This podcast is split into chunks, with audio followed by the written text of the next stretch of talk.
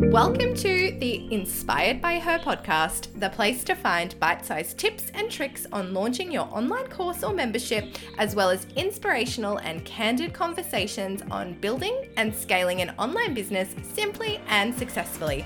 I'm your host, Zoe Richmond, and I am a coffee obsessed Kajabi strategist and mentor who loves nothing more than seeing other women succeed in their space. Sit back, relax, and enjoy the episode.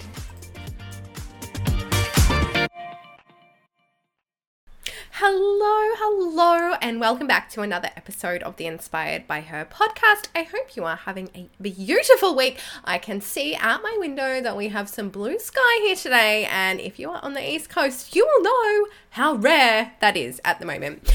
So, I'm super excited to bring you this episode. It is a little bit different to probably some of my previous episodes because it is more of a mindset based episode. So, in a previous life, I have done some mindset coaching. I am a little bit obsessed with mindset, and I know that it is a, a key, it plays a key role in building a successful business. Which brings me to what today's podcast topic is all about, and that is defining our own version of success. Because this is a conversation that I have only just recently had with some of my peers and um, mastermind buddies because I was was feeling a little bit lost in what my version of success was.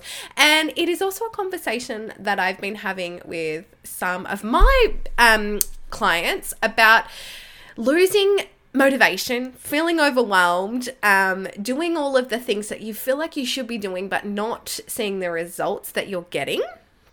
Um, and just not feeling successful. Um, there's a lot of people out there in the uh, you know world in in this space talking about uh, reaching that six figure mark or hitting those big financial targets. But for some people, me included, that is actually not a high on my list of priority goals right now. Not to say that it's not going to be down the track, but for me right now, hitting six figures, whilst I thought that was what I wanted to achieve and what I needed to have a successful business, hitting six figures is not a goal priority of mine at the moment. So I really just want to normalize that. So if that is you and you are not feeling like you have a successful business because you're not chasing that magical number of six figures or your first five figure launch or um, that is totally cool because we're all in different phases of our life i've got two young kids who are always sick.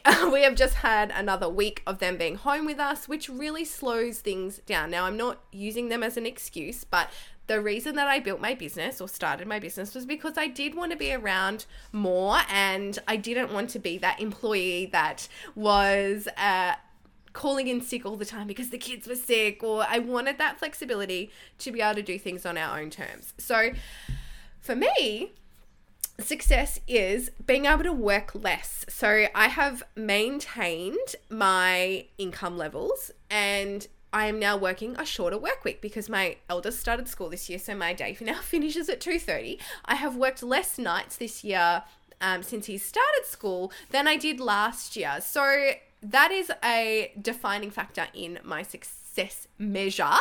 Um, and the other thing is, we love to travel. So I have had to really reframe in my mind that if I want to do that, I can't be working with 10 clients a month building websites because that means that I'm going to be missing out on those travel adventures. And it happened last year. We went away for five weeks. Um, we went to Cape York, and I was trying to juggle client work whilst on the road, which I thought was what I wanted to do, and I thought that that was, you know, that was what the laptop lifestyle looked like, and it was being able to work from anywhere. Um, but what actually ended up happening was it was super frustrating. I was letting clients down. I was missing out on doing things with the family because I was like, oh, I've just got to finish this last kind of little project.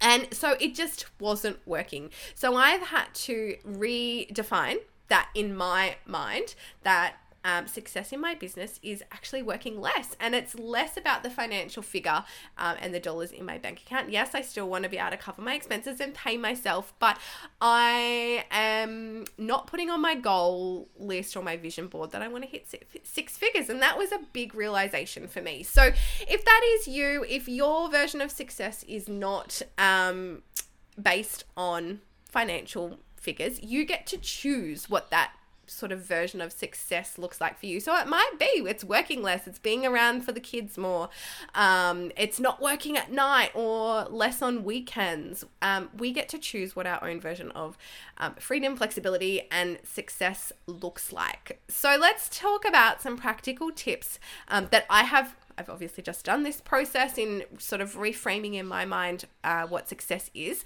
Um, so here's some practical tips that I found really helpful that I have kind of used to help with that uh, reframing. So the first one is spending some time really reflecting on what is most important to you uh, and your family and and your values. So uh, that might be travel, that might be freedom, that might be being able to deliver the highest level of service to your clients without um, impacting on the quality. It might just be being able to clock off at two o'clock and not have to turn your laptop on again until the next day. So, what is it that's most important to you?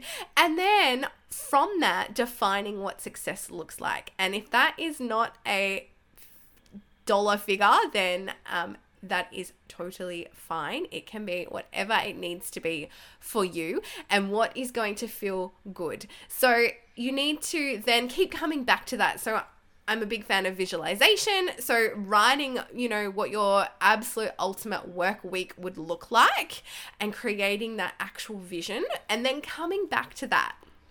So, reading it regularly, daily, if you can, um, and maybe creating some affirmations around that. But also building your goals around that vision and keeping that in mind because if your vision is to work less and this is exactly I'm speaking from experience here. Uh, my if your goal is to work less and to be able to adventure and travel more for example but you keep taking on more client work those don't align so you're not going to be able to do both of those things so um, i mean you know maybe you've got a team around you but in my business right now i was visualizing that I was going to build this business of freedom and flexibility and be able to, you know, go on the road and, and work less hours. But I took on every single one on one client that came to me, which resulted in needing to work massive hours to meet everyone's deadlines and just a whole bunch of stress. So I was taking my business in the complete opposite direction to where my actual vision was. So that's why I say keep coming back to that and making sure that you build your goals around that. And don't then forget about your goals. That's another thing that I've done uh, is make sure that your goals are visible. Have them on a whiteboard in your office or have them uh, on your laptop um, screensaver, like where, whatever's going to work for you, somewhere where you are going to see them. And then the final tip that I want to just bring up is make sure that you're doing things that you find fun and that light you up. Now, obviously, in our businesses, there's lots of things that we have to do that we don't love doing bookkeeping, um, email marketing. Uh, you know, there's lots of things that we, we don't really want to do, but we know we have to do them. But if you can do more of the things that really do light you up and that you do find fun and you can lean into that, that is when all of the success kind of starts to fall into place and you find a little bit more flow because Otherwise, you're going to start resenting your business. And I got caught up in the comparisonitis of looking at what other people had and why I didn't have that. And I was doing all of the things, but yet so and so over there was going so much better than me. And, and I was just stuck in this cycle of doing all of the things that I didn't enjoy doing. Um, so I have tried to do more of what I find fun and enjoyable. And yes, I'm doing all of the things that I don't necessarily find fun and enjoyable too. But when we do things from that place of of, you know, this is light and easy and fun, then that's when flow happens. So, let's recap. Define your own version of success. Don't get caught up in comparing where you are now to, you know, where someone else is uh, five, five years into their business.